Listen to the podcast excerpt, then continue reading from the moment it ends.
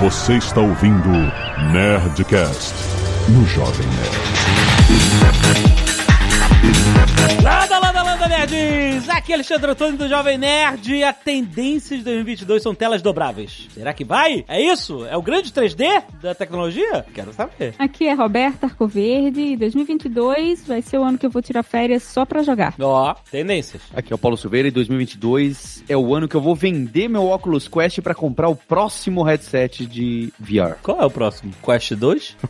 Tem vários. Veremos aqui nesse podcast. Aqui é o Maurício Linhares e eu vou virar corretor de imóvel do metaverso.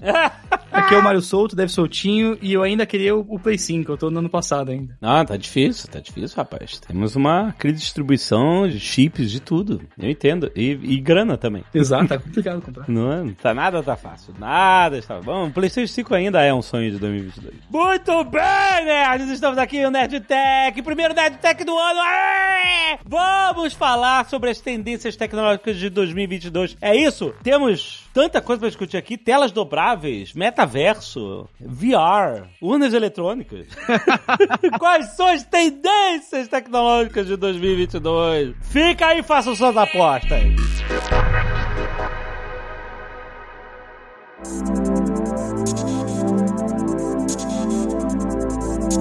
Por onde começamos? Pelo táxi. Táxi? Voltando como tendência forte em 2022 aí. Ah, é, porque eu vi essa parada. Uma galera falando que o Uber acabou, hashtag Uber acabou. É isso em São Paulo, impossível. Isso tá real. Isso tá real, É, bicho. tá isso tá impossível real. de pedir Uber. Tu pede Uber e cancela, é isso? Eu, eu fiz o ao Paulo porque ele não, ele não.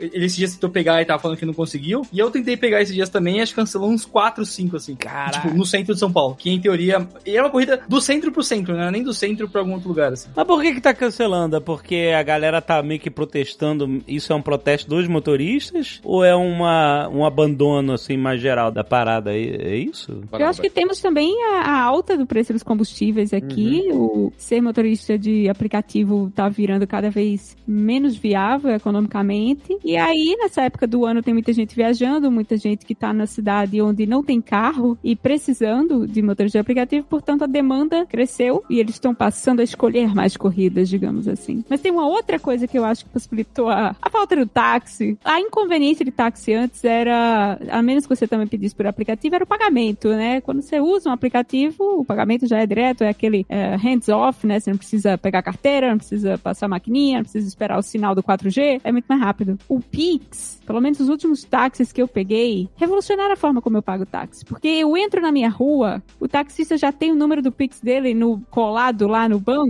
Ah, o Pix, olha só. Eu já faço a transferência na hora, dou uma olhada ali no taxímetro, tá? Daqui até aqui a minha casa é um real, arredondo ali, pá. Quando eu chego na minha casa, já está feito o Pix, o motorista já recebeu, eu só saio. Não, mas peraí, você espera dar finalizar pra saber quanto é que vai dar, né? Você, você projeta quanto vai dar? Porque tem no taxímetro, eu projeto, é. Eu espero entrar na minha rua, né? Entrou na minha rua. Ah, tá. Aí você já, ó, tô fazendo Pix aqui. Isso, eu já falo, vou botar tal valor. O cara, beleza, e aí é instantâneo. Ah, o beleza, ah, então beleza. Porra, maneiro isso, hein? Isso é maneiro. Mas aí é isso, a galera tá voltando pro táxi? Pois é, e não É, só e- no Brasil, né? A gente tá vendo isso em todo canto. No Brasil tem o, o extra que agora você, como motorista, você consegue ver pra onde você vai. É outro efeito também que faz com que muita gente simplesmente não, não queira mais. O cara vai olhar, ah, vai, vou pra esse lugar aqui que eu sei que é perigoso, o cara não vai, né? Então, são vários fatores que estão fazendo essa volta. É até engraçado que dois anos atrás, a última vez que eu tava no Brasil, tinha uma ponto de táxi no mercado público do bairro que eu moro, que meus pais moram, né? Eu não moro mais aqui em João Pessoa. Não tinha mais táxi. E esse ano, agora tem táxi de novo lá. Então, o, o ponto de táxi foi.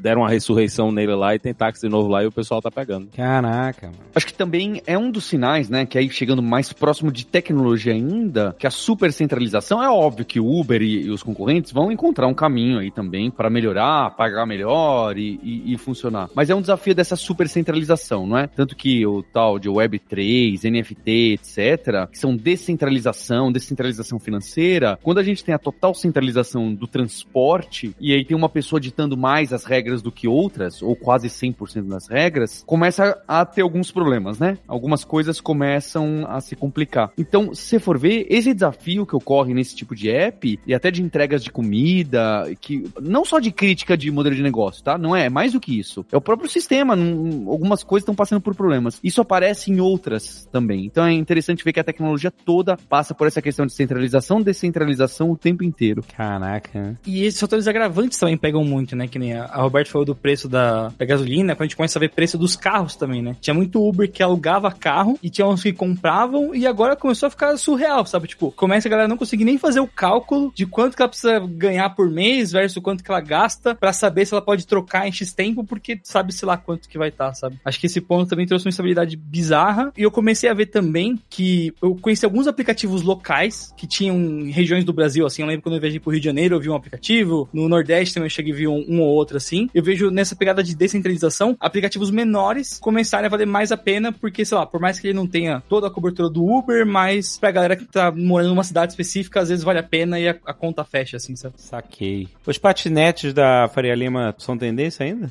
Ainda tem patinete na Fera Tem não. Poluindo algum lixão por aí. não, não rolou, né? Só, tipo, acho que quebrava muito. E quando virou a pandemia, eu lembro que acho que tinha as duas empresas que tinham, elas acabaram se fundindo. E aí passou pouco tempo depois, só sumiu e não sabe mais o que vai ter. Cinema, né? Cinema? Quem não- não chegou a ouvir que cinema ia morrer? Eu, eu lembro é. claramente É. disso, todo mundo. O cinema vai acabar, ninguém vai no cinema depois da pandemia, que ela tá rolando ainda, mas enfim, tem, tem esse lance aí, mas. A gente disse isso no Nerdtech, inclusive, né? Que o streaming era o futuro, mas Homem-Aranha ultrapassou um bilhão no meio da pandemia, com uma nova variante surgindo aí. E foda-se a pandemia, foda-se a nova variante, o importante é ir ver todos os Homens-Aranha, né? Porque foi o que aconteceu. A Disney e a Marvel aí deram a, a pancada, né? Que as pessoas não imaginavam que ia acontecer, conseguiu levar muita gente pro cinema, inclusive eu tentei vários dias ver esse filme maldito do Homem-Aranha aí, e consegui uma sessão de nove e meia da noite, numa quinta-feira, uma única sessão legendada que tinha, e finalmente consegui ver um filme, filme ótimo mesmo, mas é interessante que a, a Disney foi no caminho contrário das outras, né? O, o Apple e HBO continuaram fazendo o lançamento via streaming, né? E a Disney disse não, né? Vamos meter o filme no cinema e o que é que vai dar e deu, né? O filme bateu um bilhão aí, levou muita gente pro cinema e eu acho que quando a gente disse ali que o pessoal ia, ia voltar 100% pro streaming, a gente não imaginava que a Disney ia conseguir fazer isso, mas e eles fizeram, né? Eles fizeram as pessoas entrarem no cinema. Mas o distribuidor é Sony. É a Sony tá distribuindo? É, os filmes do Homem-Aranha são da Sony, né? A Disney só entra com o empréstimo do. É essa parada de emprestar os, os personagens, é. E o Kevin Feige, né? Pra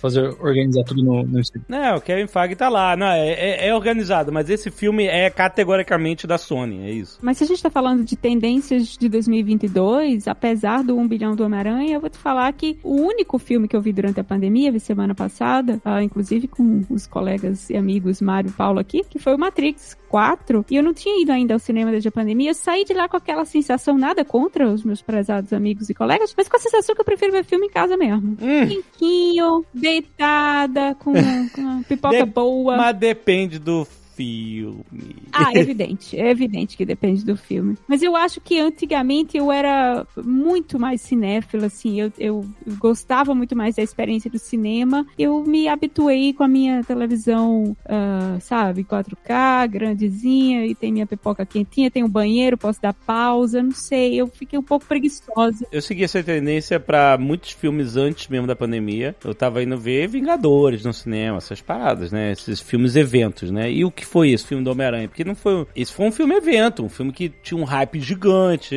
a galera esperando muito ver esse multiverso, saber se ia ter mesmo todos os, atores, todos os Homens-Aranha, todos os Peter Parker e tal. Então ele, ele se configurou como um filme, assim, com grandioso que nem Vingadores, era com muito hype e muita galera empolgada. E de fato, no cinema que a gente viu, a galera gritava na hora que cada parada que aparecia, a galera, "Ah!" e tal, e aquela festa, né? Agora, realmente, pra ver, por exemplo, Não Olhe Para Cima, eu prefiro ver em casa mesmo do que. Isso, eu acho que você achou o ponto. Já que a gente tá pensando Perfeito. em tendência, é isso que eu fico pensando. Talvez a indústria do cinema ainda assim tenha que se readequar ou então sofra um pouco, porque a menos que seja um filme ah, evento, como você falou, um filme que realmente faz diferença ver numa tela gigante, com outras pessoas vibrando com você, né? Uma experiência lá Rocky Horror, não, não sei se eu voltaria assim ao cinema cinema pra ver filmes mais filosóficos, né? Mas eu acho que isso já é uma tendência que não é de hoje do cinema, né? Muita gente, inclusive, reclama que, ah, Não é de hoje, é. chega o filme da Marvel e tem 10 salas, 8 salas são do filme da Marvel. Porque é o que dá dinheiro, né? E- esses grandes filmes blockbusters aí são os que levam mesmo, a,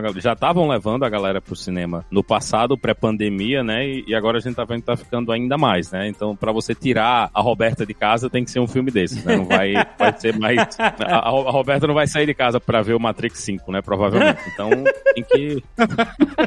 Eu acho que, é, acho que nem a Lana Wachowski vai.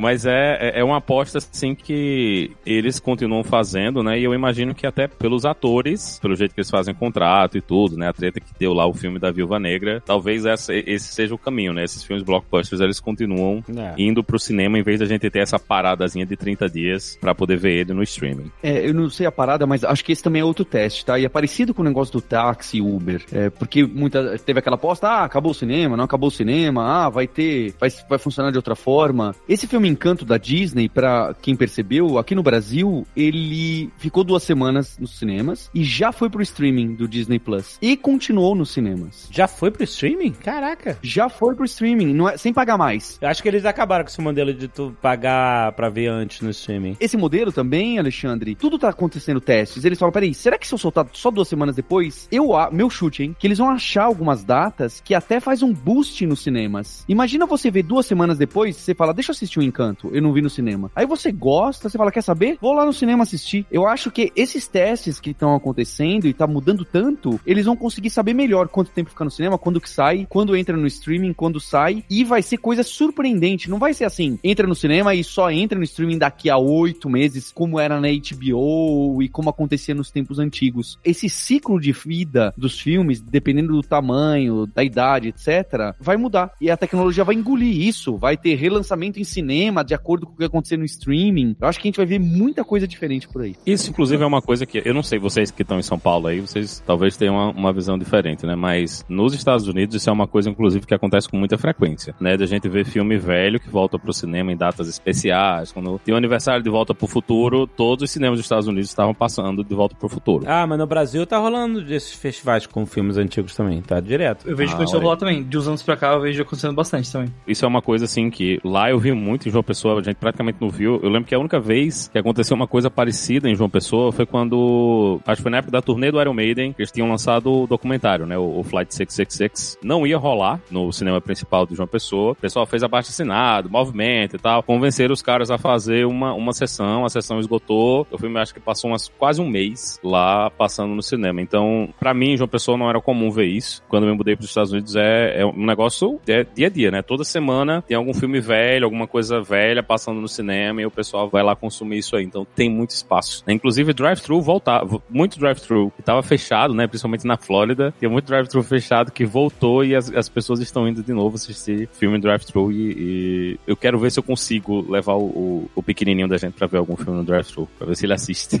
É, acho que o, o que vai começar a pegar mais é muito esse lance de, em cima do que a gente tá trazendo aqui da experiência, né? Tipo, é você vê o da data comemorativa e aí, tipo, do Homem-Aranha. Chega a galera fantasiada no primeiro dia e aí pega algum outro filme de hype, de coisa antiga, o pessoal canta as músicas. Acho que vai ser muito nessa pegada mesmo. É comum não é, mas vez por outra já tinha, né? Um festival aqui ali. Eu lembro que quando eu tinha, sei lá, acho que há 20 anos atrás, eu fui ver Juventude Transviada no cinema lá em Recife, porque tava tendo um festival passando o filme antigo, né? O filme de 55, com o James Dean. E nos Estados Unidos sempre tem um cinema que passa toda semana o Rock Horror Picture Show, né? Também, que o pessoal vai fantasiado, joga arroz. Maravilhoso. Recomendo. Muito bom musical. Vamos falar de VR, metaverso, óculos. Óculos de VR, não óculos. Óculos, óculos. Que isso é uma tendência já mais antiga. Tá bem estabelecida. Tá sólida. Óculos normal. É que tem os dois, né?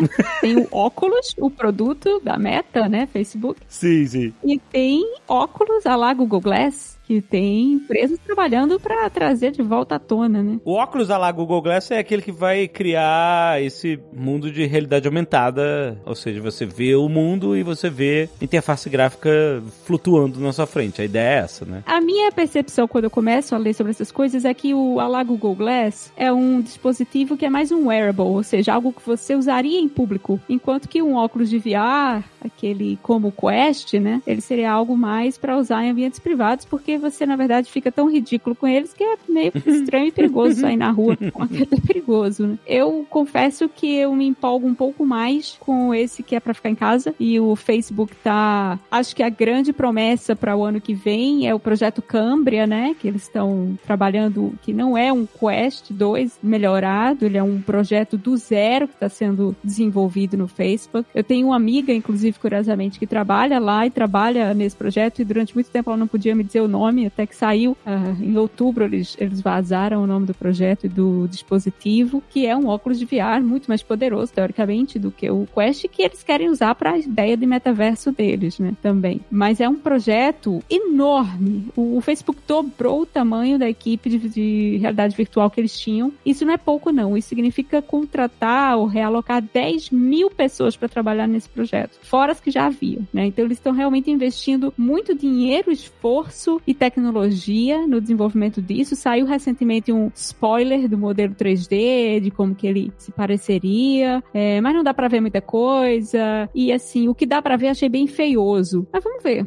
Assim, quando eu testei anos atrás numa, numa E3 lá o, esse óculos de realidade aumentada da Microsoft. HoloLens. O HoloLens, né? Achei muito maneiro, porque também eles fizeram, é, se você ia ver uma interface, é como se você estivesse dentro de um jogo, sabe? É? Acho que era uma parada misturada com Halo que eles fizeram. E aí, por exemplo, eles fizeram um cenário onde tinha um espaço para uma janela virtual. No cenário físico tinha o desenho de uma janela e a profundidade da janela. Só que você só via a parada projetada se você olhasse com os óculos. Aí você via uma nave do lado de fora, como se estivesse dentro de uma espaçonave e ele tava projetando, mapeado naquele ambiente real, outras paradas. Aí tinha interface gráfica também, setinha no chão, caminhando você pelo corredor, um tabuleiro com um mapa é, holográfico na sua frente, como se estivesse dentro de uma missão, de uma sala de briefing, sabe? Isso foi muito incrível. Mas, tudo isso acontecia num micro retângulo, bem na frente do seu campo de visão. Então, embora você tivesse com um óculos, com aquela lente maior, a projeção só acontecia num, numa área muito fechada. Se você virasse um pouquinho a cabeça, você já sumia a projeção de onde estava, sabe? Não era muito real por causa disso. Isso tirava um pouco da imersão, né? Dessa ilusão de você ver holografia na sua frente. Para mim, o que faltava é abrir esse campo de visão pra lente inteira. Mas é questão de tempo. Isso é questão da evolução da tecnologia. E o HoloLens, ele é muito bom, mas ele tem um grande problema, que é o preço, né?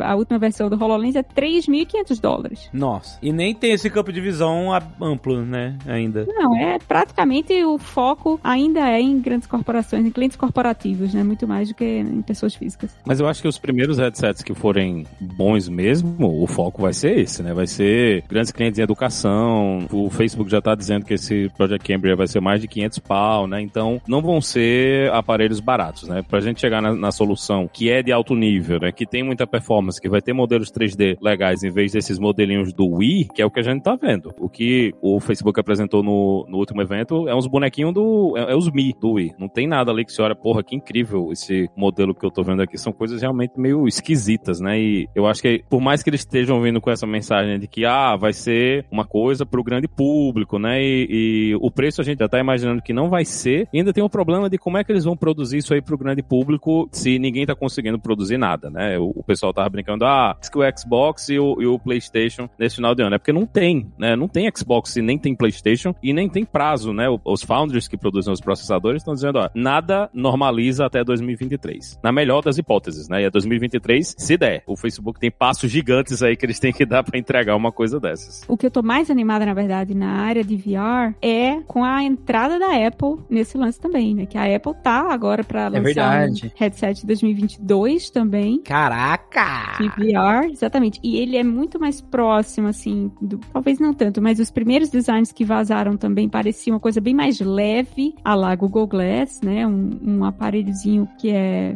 muito mais prático, né? Mas menor, menos menos ah, chamativo do que os outros óculos de VR que a gente conhece. E eu aposto muito porque a Apple tem isso, assim, no, nos produtos dela, esse interesse, esse apelo ao design, à experiência do usuário, né? Então, de repente, se elas conseguem fazer um Google Glass que, na verdade, né, fique bonito, fique chique, que você não tenha vergonha de sair na rua com ele, vai ser um, um grande sucesso. O problema também é o preço inicial que está estimado É. em 3 mil dólares também. Bom ponto. Porra, não, cara, isso é, é pra desenvolvedor só, não é possível. Divide em 24 vezes, bicho. 24 Mas- vezes o cartão da Apple. Mas se for parar pra pensar, provavelmente, como tá muito no início da tecnologia, né, também o alvo vai ser a mesma galera que compra o iPad Pro Master Blaster, que tem aquele sensor LiDAR. Não é possível, cara, porque, Roberta, o Quest 2 é mais fodão, tá 600 dólares, não é? É. Não tem como. Por que o cara vai entrar competindo com pagando 3 mil dólares no negócio? O que, que ele tem? Mas e a Apple?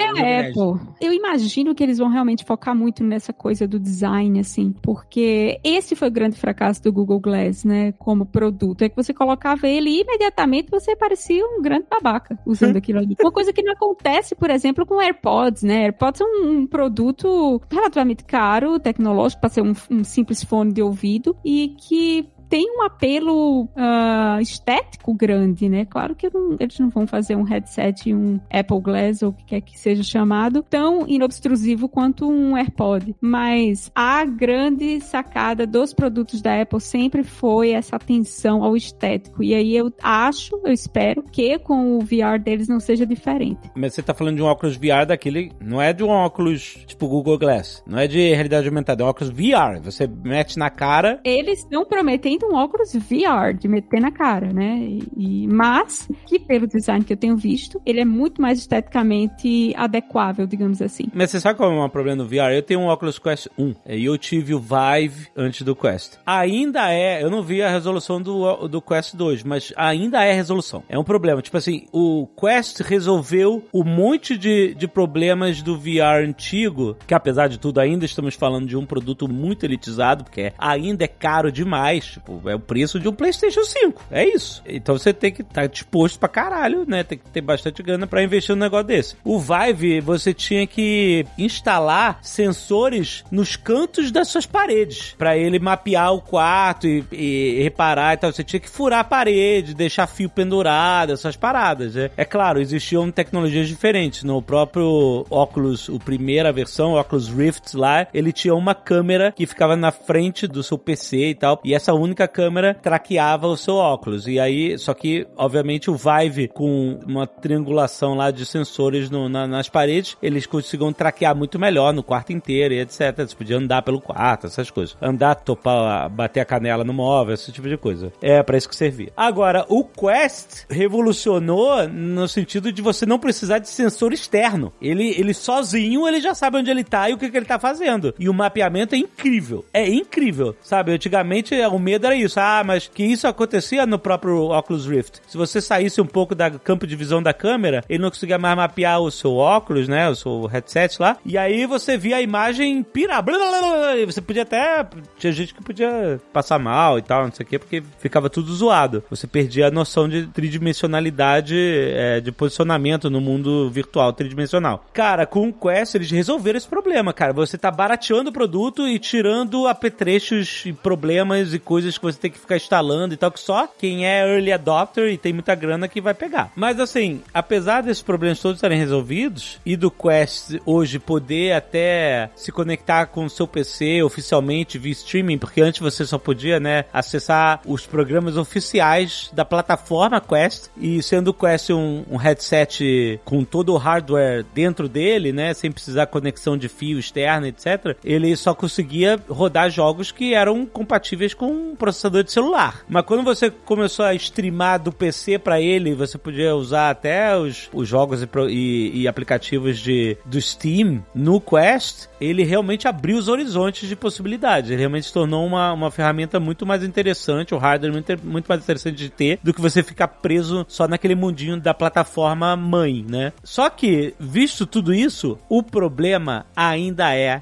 resolução. A resolução ainda é fraca comparado com qualquer monitor que você tem, entendeu? E aí, assim, a, eu pergunto é se a tendência do que tem que ainda ser consertado, além do peso, né? De, depois de um tempo ele começa a pesar mesmo na, no seu nariz, etc. Além do peso, seria resolução? Os caras estão trabalhando para ter um, uma resolução fodástica que você realmente tenha imersão total? É uma das promessas, né, do Cambria. Uma das promessas do Cambria é isso aí. É, é vai ser um aparelho mais caro, exatamente para eles conseguirem colocar hardware melhor, inclu, incluindo a tela, né? E eles estão prometendo também melhorar ainda mais o tracking disso aí com câmeras in, internas dentro do aparelho. Vão fazer tracking do, do seu rosto, inclusive para pegar movimentos que você esteja fazendo com a boca, né? Com os olhos e tudo. Então, eles estão prometendo um negócio bem mais avançado. Pro teu avatar é, espelhar o que você tá, né? As suas expressões, essas coisas. Exatamente. E assim, Você a gente tem outras coisas. né?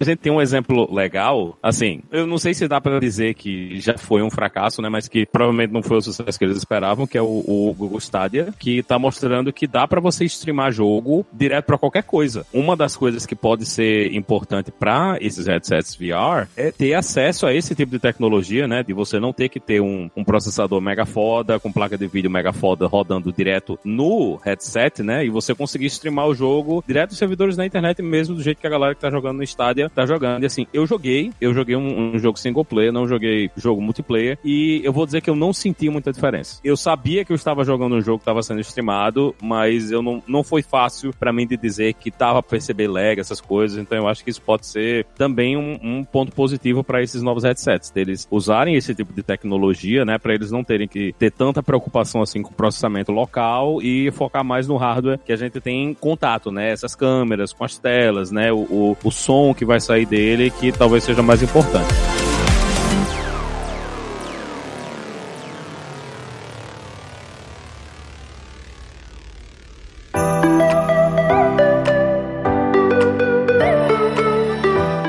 O remoto é outra dessas tendências que a gente achou que era um fad, né, que viria durante a pandemia e depois sumiria, porque é muito complicado, ou porque as pessoas não trabalham tão bem, porque é difícil contratar de outro país, porque depois como que vai se encontrar quando tudo voltar, entre aspas, ao normal? A gente tá vendo o justo contrário, uma aceleração completa pro trabalho full remoto e de maneira que tá surgindo startups e tecnologias para falar, olha, agora é remoto mesmo, não tem mais escritório e tchau, e você vai trabalhar com pessoas de outros países, de outras localidades localidades. E não vai ter festa de fim de ano da empresa, não. Eu tô falando assim, e é curioso porque eu faço parte, né? Na Lura isso acontece. Hoje a gente tem gente. Eu, eu, curiosamente fiz um onboarding hoje de colaboradores novos. E tinha gente do sul do país, Santa Catarina, Rio Grande do Sul, Piauí, é, muita gente do interior de São Paulo e duas venezuelanas. Então, isso tá acontecendo de uma maneira muito rápida e não tem essa de voltar. E acredito até que outras empresas, não só empresas de tecnologia ou que tem grande parte de tecnologia, vão começar a encarar isso de várias formas. É só você andar na Faria Lima e ver a quantidade de pessoas que não estão mais andando por lá, mesmo fora dos, dos picos da pandemia. É um fenômeno que pode desenvolver pequenas cidades, pode distribuir renda em outros lugares. É óbvio que também tem al- al- alguns problemas que podem vir a acontecer, mas isso tem gerado mecanismos que ni- ninguém tá pensando, certo? É, vai ser aquela mudança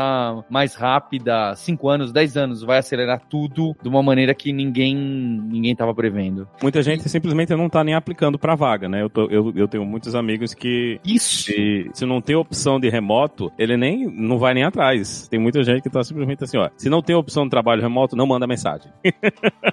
não quero nem conversar com essa empresa aí que eu não tô afim de mudar, não. E aí isso não é apenas para empregos e empresas de tecnologia, né? Uma coisa que em 2021 explodiu no Brasil, que foi gente que fala inglês conseguindo se candidatar e trabalhar para empresas em qualquer lugar do mundo, porque essas empresas também estão aderindo cada vez mais a modelos de trabalho remoto. Mas eu vejo isso também, por exemplo, em uma coisa que para mim foi muito revolucionária e que eu não vejo retornar em telemedicina, né? Telemedicina é algo que já se falava muito e há muito tempo, e eu sempre tive muito ranço de ir em consulta médica para chegar lá, falar 10 minutos com o médico, ele me dá uma solicitação de exame, eu ter que faz, sair, fazer o exame em outro lugar e marcar uma volta para mostrar o exame. Eu disse, nossa, essa primeira consulta é absolutamente inútil, porque o médico não toma decisão nenhuma sem pedir exame. Então dá para fazer ela pela internet. Eu já fiz, já fiz com um ortopedista, inclusive, que teoricamente precisaria, né, fazer um, uma anamnese clínica e tal. E foi muito tranquilo. Marca pela internet, o cara diz o que é que ele precisa de exame, manda o, o receituário eletrônico, você leva no laboratório, faz o exame, aí depois, se for o caso, marca presencial. E é bom para todo mundo, né? Principalmente pra gente, que não precisa sair, esperar tomar chá de cadeira em consultório médico, para depois ter que voltar e tomar outro chá de cadeira, né? A gente agora só toma um. Mas no seu caso, não, não precisava de um, de um exame clínico? Era uma parada. Porque às vezes precisa, né? Às vezes você precisa. Às vezes precisa, mas o mais legal da teleconsulta é que é nela que isso fica estabelecido. Se for algo que o médico pensa, ó, é melhor te examinar, porém, eu já sei que eu vou te pedir esses exames aqui. Então já faz e já vem com eles. Ah, isso é legal. Sabe? Que aí a gente consegue fazer um diagnóstico mais certinho em uma consulta presencial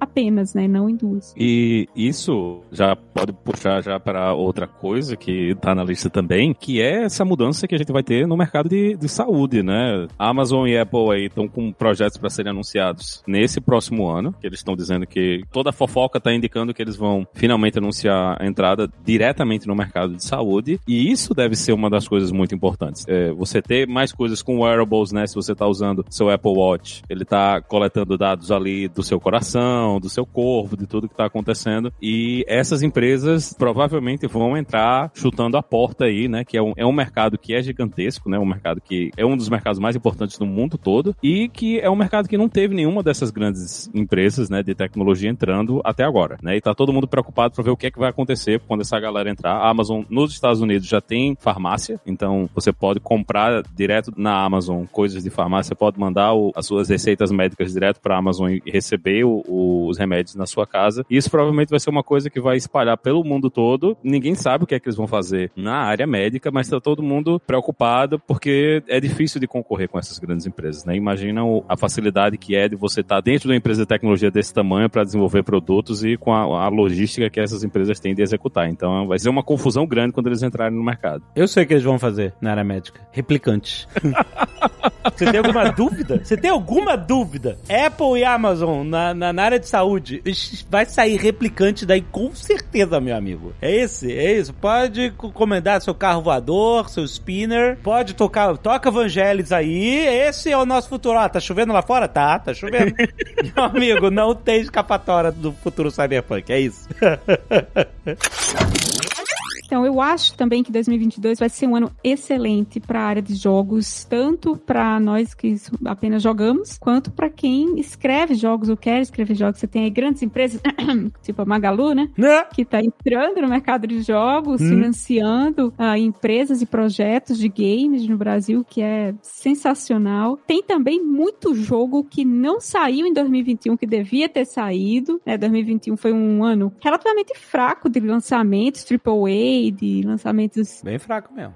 É, é, é, todo mundo segurando por causa dos chips, né? E pra aí, em compensação, vamos ter o quê? Um 2022 agitado, espero eu, né? Caso a previsão do Maurício de que os chips de fato só se resolvem em 2023 se concretize, aí vai ser mais um ano ruim. Mas eu tô muito animada para a quantidade de jogo que tá chegando em 2022, principalmente esses jogos maiores, assim, God of War, uh, Horizon Zero Dawn, tem o Forspoken, que é um jogo belíssimo, que os trailers, assim, tão impressionantes. Você teve o lançamento recente da Unreal 5, que eu também tô muito animada para ver que jogos vão ser construídos em cima dela, embora não para 2022. Tem Miranha 2, né? Tem um novo jogo do Homem-Aranha. Dá para sair também em 2022. É por isso que eu falei, vai ser um ano que eu pretendo tirar férias para ficar jogando, porque tudo que eu não joguei em 2021, hum. pela falta de opções, acho que vai vir aí em 2022. Será que teremos o eterno não anunciado GTA 6? Tem quantos anos já? Dos 5? Tem que ser uns 10 anos, pelo menos, né? Dos 5? Oito anos? Oito anos? Ah, então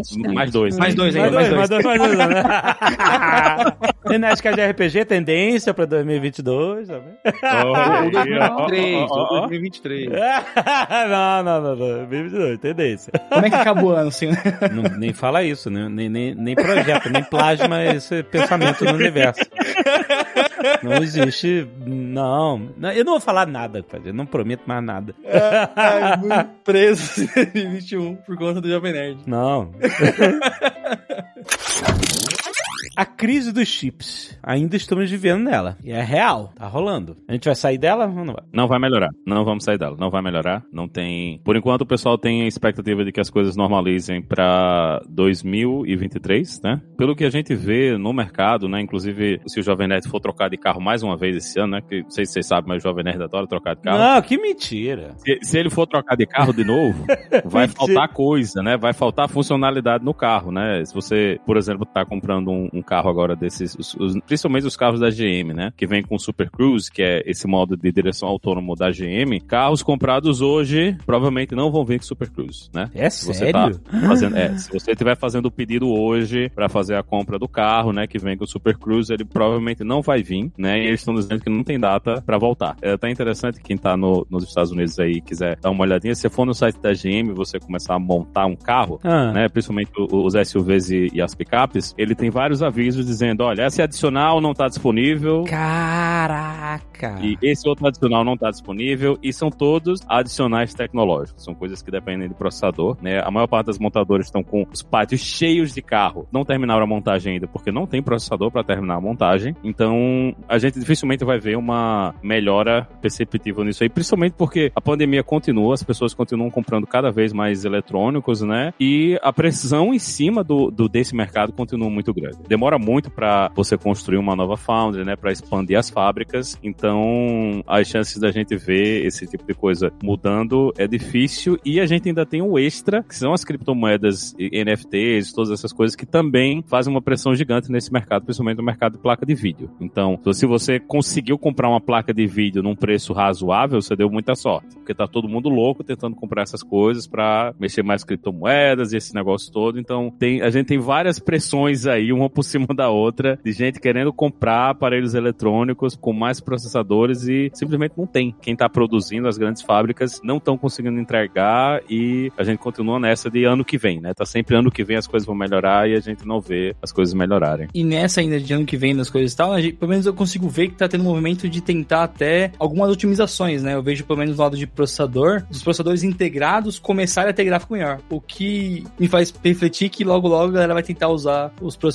com os APU da vida aí pra minerar Bitcoin também. Né? se o preço da energia valer, com certeza vão fazer isso. Esse é o grande treta aí. E a gente tem também, né, meio que tangente a isso aí, já que a gente falou de carro, a gente tem a GM e a Ford colocando seus modos de direção autônomos no mercado. Por enquanto são exclusivos para os mercados dos Estados Unidos e Canadá, né, nas rodovias. É diferente do que a Tesla ofereceu. O Tesla, ele- eles vendem como um sistema autônomo que funciona em qualquer lugar. A Ford, a GM e a Chevrolet. GM e Chevrolet são a mesma empresa, né? Eles estão anunciando isso aí para carros autônomos funcionando na maior parte das rodovias dos Estados Unidos e Canadá esse ano. O que, que significa exatamente isso? Carro autônomo. O carro que pode dirigir sozinho do ponto A até o ponto B? É, você solta a direção e ele dirige sozinho. A GM, inclusive, anunciou que o deles consegue fazer isso mesmo se o carro estiver puxando um trailer. Caraca! Então, eu tenho um Ford novo e ele tem isso. Ele tem a, a autodireção. Blue Cruise. Então, eu não sei qual é o nome da parada, mas assim, é que nem o Tesla. Se eu, eu ligo a parada e eu la, se eu largar o volante, ele faz curva sozinho. É isso. Ele segue o traçado da estrada, ele tem um monte de aviso, um monte de inteligência. Só que ele tem aquela mesma parada que o Tesla tem, que você não pode ficar tantos segundos sem segurar o volante, sem fazer uma pressãozinha no volante, que ele avisa, começa a tocar alarme e tal, porque ele não quer que você durma, né? esse- No volante, é isso. Larga o carro sozinho. Mesmo porque ele não tem inteligência de parar no sinal que o Tesla já tem. É, então acho que talvez o, o seu não, não seja o Blue Cruise ainda, Alexandre. O Blue Cruise, ele é 100% auto- automatizado, né? Você realmente não vai tocar. O da GM também. Você não toca mais na direção, você configura lá, manda o carro se embora e ele inclusive faz ultrapassagem, troca de faixa, ele vai fazer o serviço todo nas rodovias que eles têm como mapeadas, né? Não é igual do Tesla que você pode dirigir em qualquer lugar. O da GM e o da Ford, eles só vão funcionar na- nas rodovias que estão mapeadas. Então deve demorar um pouquinho mais para chegar no mercado brasileiro, mas é tendência, né, que a Tesla colocou e muita gente achava que não ia, não ia valer, mas agora a gente tá vendo as grandes montadoras aí dizendo, ó, a gente vai entregar essa porra. Vai ter carro automático aí dirigindo nas rodovias e seja o que Deus quiser. Olha, eu vou me empolgar com isso no dia que fizerem o piloto automático e consiga ultrapassar caminhão na estrada BR-232 entre Recife e Arco Verde, que não apenas está esburacada,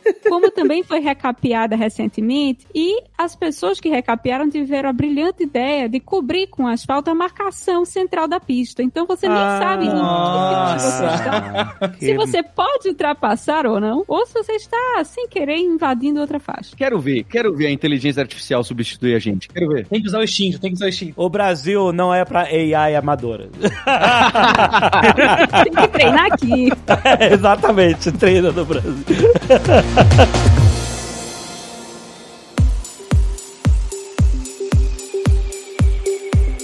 Querido Paulo, falamos aqui de tendências tecnológicas de 2022. Assim, a gente sabe que ano após ano a tecnologia nunca deixa de ser tendência, né? Claro, a Lura tá aí mostrando o quanto é necessário a formação, a capacitação no universo da tecnologia para quem quiser fazer parte dessa ascensão de progresso tecnológico que a gente está vivendo. O que, que nós temos para oferecer para os nossos queridos ouvintes? Eu acho que eu quero até fazer meu compromisso aqui em 2022, porque em 2021, Hum, junto com vocês, né, junto com todo o Aluraverso, aí, o universo de pessoas que estão em volta da Lura, o Alura Versa, agora é. a gente cresceu 94%. Caraca! Temos 94% mais alunos. A gente cresceu o time em 80% também. Então tem muita gente nova trabalhando com a gente, de professores, professoras. E a gente está expandindo a escola para no futuro, né? Em breve a gente vai ter a faculdade, em breve a gente vai ter pós-graduação, etc. Olha! Mas a gente quer reforçar que o principal é o ensino, não é? É estar essa proximidade de quem está ouvindo a gente, dos nossos alunos e as alunas, melhorando a experiência, porque acho que essa é outra tendência, né? A experiência de escolas online, porque um curso bom, beleza, a Lura tem, as pessoas já conhecem, já participou com a gente. O que a gente quer fazer agora é realmente transformar a experiência de como as pessoas aprendem, porque uma escola é algo muito maior do que a gente simplesmente ter cursos bons, professores e professoras excelentes. É assim como um podcast. Não adianta um podcast ter uma, uma qualidade boa e participantes bons. O podcast precisa ir além, não é? Acho que vocês fazem isso muito bem de tangibilizar. As pessoas conhecem todo o universo do Jovem Nerd, todos os participantes. né? As pessoas já me conhecem pelo Jovem Nerd. Fala, Paulo, ah, você é o cara que tá lá no Jovem Nerd? Não, eu sou da Lura. Entende? E a Lura já começa também, né? Eu tava treinando numa, academia com a camiseta da Lura, vieram me cumprimentar, né? Eu achei incrível isso. Olha que maneiro. E acho que o objetivo é simbólico, porque a escola vai além. Então, esse ano, e começando já em janeiro, que a gente vai fazer uma live pra falar a respeito, pra quem tá na nossa newsletter, é, a gente vai falar do manifesto que a gente vai fazer para as empresas de como contratar e treinar seus colaboradores. A gente vai ter um lançamento específico para quem tá procurando emprego ou novo emprego em tecnologia. Vai estar tudo isso já embutido dentro da assinatura da Lura de quem é nosso aluno, de quem já assinou ou quem vai vir agora assinar, começar o ano, né? Na tendência que é a resolução do ano novo de estudar, de se aprimorar na carreira, inclusive com desconto para quem é ouvinte do Nerdcast. Olha aí, lá em alura.com.br promoção barra nerd, 10% de desconto pra você assinar e fazer parte desse universo. Gente, é um universo de cursos. Você tem acesso a toda a plataforma. Tantos anos e tantas verticais diferentes de cursos acumulados lá, cara. E cada vez novos, né? Sempre tem lançamentos novos, né, Paulo? Muita coisa nova e muita coisa refeita, atualizada em formatos novos para não parar, não é? Porque não é só questão de atualização, é questão de forma nova de conversar. Sim, coisa é. Então a Lura não é assim um depósito de um monte de curso velho que você vai entrar lá e vai, e vai ter acesso a esse acervo. Não, é, ele tem, né, o, todo o arquivo de cursos, mas ele tem sempre novos cursos novos e atualizações de, de cursos mais antigos. Então, assim, a produção da Lura não para nunca. Nunca. É isso aí, tô esperando você. Valeu, galera! Tem link no post, tem mês que vai!